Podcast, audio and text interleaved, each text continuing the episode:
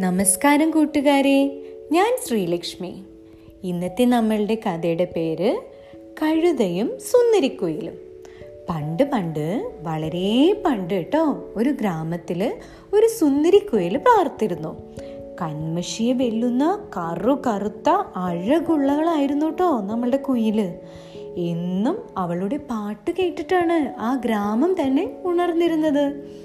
ആ ഗ്രാമത്തിലെ ഒരു കർഷകന് ഒരു കഴുത ഉണ്ടായിരുന്നു കേട്ടോ. നേരം വെളുത്ത് പകലന്തിയോളം പണിയെടുത്താലാണ് വയറു നിറയെ ഭക്ഷണം അവന് കിട്ടിയിരുന്നത്. എന്നും പാട്ടൊക്കെ പാടി പറന്ന് നടക്കണ കുയിലിനോടുണ്ടല്ലോ. അവന് ഭയങ്കര അസൂയായിരുന്നു അങ്ങനെ ഒരു ദിവസം കഴുത കുയിലിനോട് പറഞ്ഞു എടാ നിന്റെ മനോഹരമായ പാട്ട് എനിക്ക് കൂടി ഒന്ന് പഠിപ്പിച്ചു തരാമോ? കുയിലിനുള്ളിൽ ചിരിയാണ് കേട്ടോ വന്നത്. എന്നിട്ട് പറഞ്ഞു നിന്റെ ശബ്ദം പാട്ട് പാടാനൊന്നും അനുയോജ്യമല്ല. നിന ഇത് കേൾക്കുമ്പോൾ തന്നെ നമ്മളുടെ കഴുത പറയും നിനക്ക് ഞാൻ ഒരുപാട് ധാന്യമണികളൊക്കെ തരാം. എങ്ങനെയെങ്കിലും എന്നെ ഒന്ന് പാട്ട് പഠിപ്പിച്ച് തന്നാൽ മതി ഇതും പറഞ്ഞിട്ട് കഴുത കരയാൻ തുടങ്ങി. പക്ഷെ ഇത് കാണുമ്പോഴുണ്ടല്ലോ പാവം നമ്മളുടെ കുയിലിന് സങ്കടാവും. കുയിൽ പറയും എന്നാൽ ശരി ഞാൻ പഠിപ്പിക്കാം.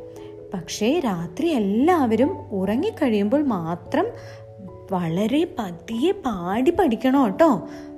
പാട്ട് പഠിപ്പിക്കുമ്പോൾ ഇത് പ്രത്യേകം പറഞ്ഞിരുന്നു കുയിൽ പക്ഷെ വേറൊരു കാര്യം കൂടെ പറഞ്ഞു. എന്താ നിന്റെ യജമാനനായ കർഷകൻ ഉറങ്ങിയ ശേഷം വളരെ പതുക്കെ പാടാൻ പാടുള്ളൂ. കേട്ടോ ഇതും പ്രത്യേകം പറഞ്ഞു. അങ്ങനെ കുയിൽ കഴുതയെ പാട്ട് പഠിപ്പിക്കാൻ തുടങ്ങി. അങ്ങനെ രാത്രിയായി ഒരു ദിവസം. പകലത്തെ അധ്വാനമൊക്കെ കഴിഞ്ഞിട്ട് കർഷകൻ ഉറങ്ങിത്തുടങ്ങിയതേ ഉള്ളൂ. പെട്ടെന്ന് അതാ പുറത്തു നിന്നും ഉറക്കി കരയുന്നത് പോലെ ഒരു ശബ്ദം. കർഷകൻ പുറത്തേക്ക് ഇറങ്ങി നോക്കി. അതാ കഴുത ചമ്രം അടിഞ്ഞിരുന്ന് പാട്ട് പാടുകയാണ് ഇത് കേട്ടതും കർഷകൻ അങ്ങ് ദേഷ്യം വന്നു. ഇവന്റെ ഒരു പാട്ട് മനുഷ്യൻ ഉറങ്ങാൻ സമ്മതിക്കില്ലെന്നും പറഞ്ഞിട്ട് ഒരു മുട്ടൻ വടിയെടുത്ത് കർഷകൻ കഴുത എന്ത് ചെയ്തു? പൊതിരെ തല്ലി. നേരം വെളുത്ത് പതിവ് പോലെ കുയിൽ കഴുതയുടെ അടുത്ത് വന്നു. പാട്ട് പഠിപ്പിക്കണ്ടേ? അല്ലേ? എന്നിട്ട് ചോദിച്ചു ഇന്നലെ പാടി പഠിച്ചോ? ആരും കേട്ടില്ലല്ലോ? ഇത് കേട്ടപ്പോൾ നമ്മളുടെ കഴുത പറഞ്ഞു സുഹൃത്തെ ഇന്നലെ പാട്ടിനേക്കാൾ നല്ലൊരു കാര്യമാണ് ഞാൻ പഠിച്ചത്.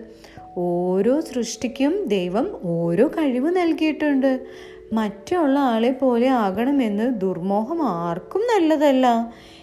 ഇത് അതുകൊണ്ട് നീ തന്നെ പാടി പാടി എല്ലാവരെയും സന്തോഷിപ്പിച്ചോളൂ. ഞാൻ എന്റെ യജമാനനെയും സേവിച്ചുകൊണ്ട് സന്തോഷമായി കഴിഞ്ഞോളാം.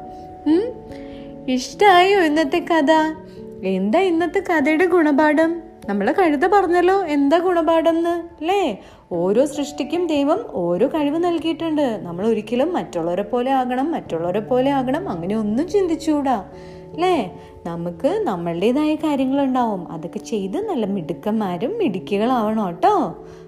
ഇഷ്ടായോ ഇന്നത്തെ കഥ? ഇനി നമുക്ക് അടുത്ത കഥ നാളെ കേക്കാട്ടോ